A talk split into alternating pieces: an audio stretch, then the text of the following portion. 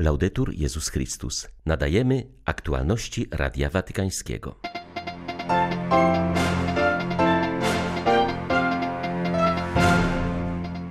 Stolica Apostolska niestrudzenie od 50 lat wspiera Unię Europejską. Przypomina mieszkańcom Starego Kontynentu, że mają wspólne korzenie i stanowią jedną rodzinę.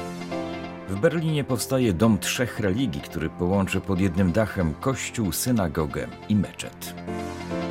Dzisiaj mija 40. rocznica śmierci kardynała Stefana Wyszyńskiego. On sam 30 lat prymasowskiego posługiwania nazywał służbą u jasnogórskiej pani. 28 maja witają Państwa Krzysztof Bronk i ksiądz Krzysztof Ołdakowski. Zapraszamy na serwis informacyjny. Różne kościoły interesują się Unią Europejską, ale postawa stolicy apostolskiej względem tej instytucji jest wyjątkowa, uważa Sebastian Maillard, dyrektor Instytutu Jacques Delora. Przypomina on, że Watykan od samego początku popierał integrację europejską, widząc w niej narzędzie pojednania między narodami. Zarazem katolicy czują, że powinni być sumieniem Europy, przypominać Europejczykom, że mają wspólne korzenie, dzięki którym nie są dla siebie obcy, lecz stanowią jedną rodzinę. Rozmawiając z Radiem Watykańskim, Sebastian Maillard przypomina, że Stolica Apostolska pomimo swej krytycznej niekiedy postawy popiera samą ideę integracji. Świadectwem tego jest choćby fakt, że kiedy w 1957 roku na Kapitolu podpisywano traktaty rzymskie, w kościołach wiecznego miasta biły dzwony. Od 1970 roku relacje między Stolicą Apostolską a Unią Europejską mają charakter instytucjonalny na szczeblu nuncjatury i ambasady.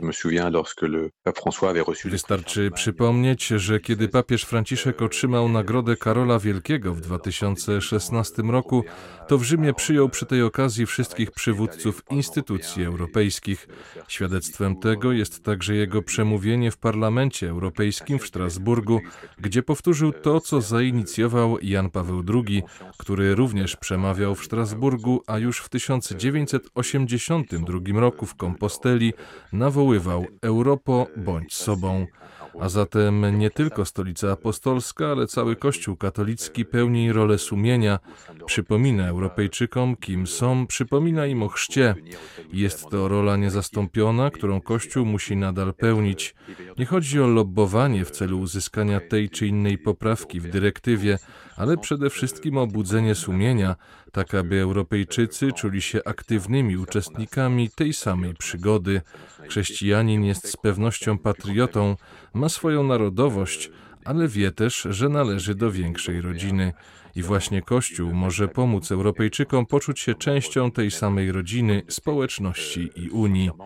I jest to ważne, aby nie postrzegać Europejczyków z innych krajów jako ludzi nam obcych, z którymi nic nas nie łączy.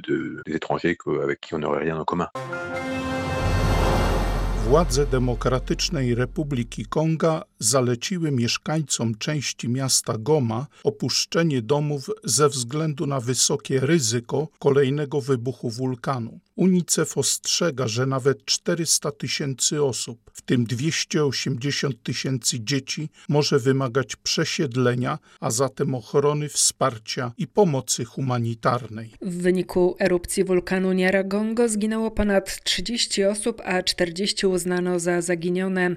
Prawie tysiąc dzieci, które w chaosie pierwszego dnia po tragedii zostały oddzielone od rodziców, zostało zidentyfikowanych i powróciło do bliskich. Ponad 200 kolejnych dzieci umieszczono w tymczasowych rodzinach zastępczych. UNICEF obawia się, że chaos związany z konieczną ewakuacją może doprowadzić do dalszego rozdzielania kolejnych dzieci od ich rodzin. Tysiące ludzi uciekających z Gomy kieruje się bowiem do pobliskiego miasta Sake, gdzie w ciągu ostatnich dwóch tygodni odnotowano wzrost przypadków tej choroby. Stąd w obliczu rosnącego zagrożenia wybuchem epidemii UNICEF apeluje o natychmiastową pomoc międzynarodową, aby zapobiec tragedii dzieci. W Berlinie położono kamień węgielny pod budowę międzyreligijnego House of One, który ma łączyć pod jednym dachem kościół, synagogę i meczet oraz promować dialog między chrześcijanami, Żydami i muzułmanami. Przewodniczący Bundestagu Wolfgang Schäuble powiedział podczas uroczystości, że projekt ten symbolizuje tolerancję i otwartość, nie roszcząc sobie prawa do reprezentowania własnej religii w całości i nie rezygnując z własnej tożsamości. Dom trzech abrahamicznych religii budować będą ewangelicka parafia Sankt Petri Sankt Marien, gmina żydowska Berlina i rabiniczne kolegium Adama Geigera oraz muzułmańskie Stowarzyszenie Forum Dialog. Od wielu lat archidiecezja Berlina nie wyrażała zainteresowania wsparciem projektu, twierdząc, że chrześcijanie są w nim dobrze reprezentowani przez ewangelików. Rok temu jednak arcybiskup Berlina Heiner Koch został członkiem kuratorium, w którym zasiada wielu przedstawicieli przedstawicieli instytucji kultury i sztuki. Budynek House of One ma być zbudowany tak, by każda z tych monoteistycznych religii mogła modlić się we własnych pomieszczeniach, a wspólna hala służyła jako przestrzeń spotkań i wymiany myśli. Przewodniczący Centralnej Rady Muzułmanów w Niemczech Ayman Maciek, przewodniczący Centralnej Rady Żydów w Niemczech Józef Schuster oraz przewodniczący Rady Kościoła Ewangelickiego w Niemczech biskup Heinrich Bedford-Strum zgodnie podkreślali, że współpraca międzyreligijna potrzebna jest dzisiaj bardziej niż kiedykolwiek. Otwarcie House of One planowane jest za 4 lata. Koszty budowy szacowane są na 47 milionów euro. Większą część z nich pokryje rząd federalny i kraj związkowy Berlin. Pozostała kwota ma być zebrana z darowizn. Dla Rady Watykańskiego z Berlina Tomasz Kycia. Biskup Tadeusz Rakoczy został ukarany przez Watykan za zaniedbania, jakich dopuścił się w sprawach nadużyć seksualnych popełnionych przez niektórych duchownych z diecezji bielsko-żywieckiej wobec osób małoletnich. Jak czytamy w komunikacie opublikowanym na stronie diecezji, Stolica Apostolska w następstwie postępowania przeprowadzonego na podstawie formalnych zgłoszeń podjęła w stosunku do biskupa seniora następujące decyzje zakaz uczestniczenia w jakichkolwiek celebracjach lub spotkaniach publicznych, nakaz prowadzenia życia w duchu pokuty i modlitwy, zakaz uczestniczenia w zebraniach plenarnych Konferencji Episkopatu Polski, wpłacenie z prywatnych środków odpowiedniej sumy na rzecz Fundacji Świętego Józefa, powołanej przez Konferencję Episkopatu Polski z przeznaczeniem na działalność prewencyjną i pomoc ofiarom nadużyć. Papież zarządził wizytację apostolską w archidiecezji kolońskiej, aby zbadać w jaki sposób postępowano tam z przypadkami nadużyć. Kardynał Rainer Maria Welki wyraził zadowolenie z tego posunięcia. Przypomniał, że już w lutym poinformował papieża o sytuacji w archidiecezji, a także o wynikach niezależnego śledztwa, które obciążyło byłego arcybiskupa Kolonii oraz jego biskupów pomocniczych zarzucono im tuszowanie przypadków nadużyć. Na wizytatorów Franciszek wyznaczył biskupa Sztokholmu, kardynała Andersa Arboreliusa oraz biskupa Rotterdamu i przewodniczącego episkopatu Holandii, biskupa Johannesa von den Hende. Wizytacja rozpocznie się w pierwszej połowie czerwca. W Rzymie zakończyło się 74. Zgromadzenie Ogólne Konferencji Episkopatu Włoch. Podczas obrad biskupi omawiali m.in. temat bezrobocia, które znacznie wzrosło podczas pandemii. W czasie konferencji prasowej na zakończenie obrad kardynał Gualtiero Bassetti stwierdził, że praca jest powołaniem człowieka. Z powołania staje się misją, a z misji przechodzi w prawo. Ludzka aktywność zatem koresponduje z godnością osoby. Przewodniczący włoskiego episkopatu stwierdził, że decyzja o przyznaniu jednorazowego zasiłku z tytułu narodzin dziecka jest krokiem w dobrą stronę. Należy kontynuować tę drogę, bo niestety Włochy zaczynają politykę prorodzinną prawie od zera. Europa znacznie wyprzedziła ten kraj w przywiązywaniu wagi do rodziny. Jeśli zabraknie głębokiej wrażliwości ze strony pracodawców, a także ze strony państwa wspierającej tych, którzy mają dzieci i chcą je mieć, jeśli zabraknie tych warunków, nie zajdziemy daleko, stwierdził kardynał Bassetti. Z drugiej strony problem dzietności związany jest z symptomem strachu. Ludzie obawiają się przyszłości. Strach przed przyszłością odbiera nadzieję w życiu, także tę związaną z nowym życiem. Zagwarantowanie ludziom należnych im praw oznacza także udzielenie pomocy, aby byli bardziej spokojni w planowaniu swojej przyszłości, szczególnie w zakresie przyszłości własnej rodziny. Nie może nie być dzieci, ponieważ rodzina bez dzieci jest bardzo ograniczona. Rodzina pozbawiona dzieci jest bardzo zredukowana. Dzieci są cennym owocem małżeństwa. Powinniśmy stworzyć wszelkie możliwe warunki, aby ludzie żyli w klimacie sprzyjającym rodzeniu dzieci.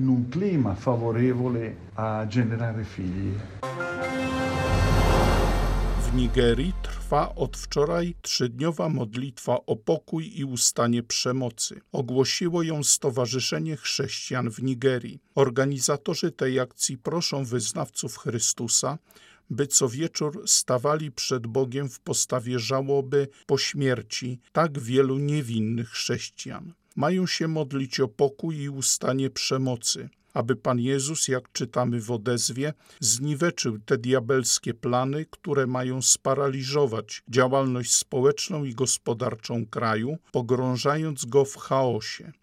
Chrześcijanie wzywają też do modlitwy zarządzących, by stanęli na wysokości zadania i zapewnili Nigerii bezpieczeństwo. Kościół w Nigerii przeżywa najmroczniejsze chwile w swej historii. W ciągu pierwszych czterech miesięcy tego roku zabito w tym kraju 1470 chrześcijan. Ponad 2200 zostało porwanych, z czego 200 uznaje się za zabitych. Obrońcy praw człowieka zarzucają nigeryjskim władzom, że starają się ukrywać prześladowania chrześcijan, klasyfikując je jako efekt starć międzyplemiennych czy napadów rabunkowych. Tymczasem zarówno takie fundamentalistyczne organizacje jak Boko Haram i Państwo Islamskie oraz bojownicy plemienia Fulani, którzy również przyjęli strategię islamistów, świadomie koncentrują swe działania na gnębieniu wyznawców Chrystusa i niszczeniu chrześcijańskich symboli. Dziękujemy za jego maryjny program i geniusz duszpasterski, mówią Paulini i pielgrzymi. W 40. rocznicę śmierci kardynała Stefana Wyszyńskiego na Jasnej Górze trwa modlitwa dziękczynienia za jego posługę Kościołowi i Ojczyźnie. Mottem uroczystości są słowa prymasa Matka Boża w Polsce słabsza nie będzie – choćby zmieniali się ludzie. Całe swoje życie poświęcił na posługę kapłańską i wiemy, że też był wielkim patriotą. Był bardzo oddany dla kraju. Chciał koniecznie wyswobodzić nas spod y, komunizmu. Stefan kardynał Wyszyński 33 lata swego prymasowskiego posługiwania nazwał służbą u Jasnogórskiej Pani. Z Jasnej Góry uczynił swoją główną placówkę duszpasterską, parafię całej Polski. Przekształcił Częstochowę w duchową stolicę narodu, wyznaczając jej w polskim kościele rolę twierdzy, mającej zatrzymać zaprogramowaną przez komunistów ateizację. Za jego geniusz i pasterską intuicję dziękujemy, mówi przeor Jasnej Góry ojciec Samuel Pacholski. Wszystkie inicjatywy, które rodziły się w głowie i w sercu prymasa, związane z Jasną Górą, bo tak jak on sam mówił tutaj, Maryi zawierzył Kościół w Polsce i swoje prymasowskie posługiwanie, śluby narodu, nowenna, peregrinacja kopii cudownego obrazu. To wszystko składa się na wielkie dziedzictwo my myśli geniuszu duszpasterskiego prymasa. Na Jasnej Górze już rok po śmierci rozpoczęła się modlitwa o rychłą beatyfikację kardynała Wyszyńskiego. Ta modlitwa trwa do dziś i na nieco ponad trzy miesiące przed beatyfikacją zanoszona jest teraz z prośbą o jej owoce dla Kościoła i Ojczyzny. Dla Radia Watykańskiego Izabela Tyras, Biuro Prasowe Jasna Góra News. Były to aktualności Radia Watykańskiego. Laudetur Jezus Chrystus.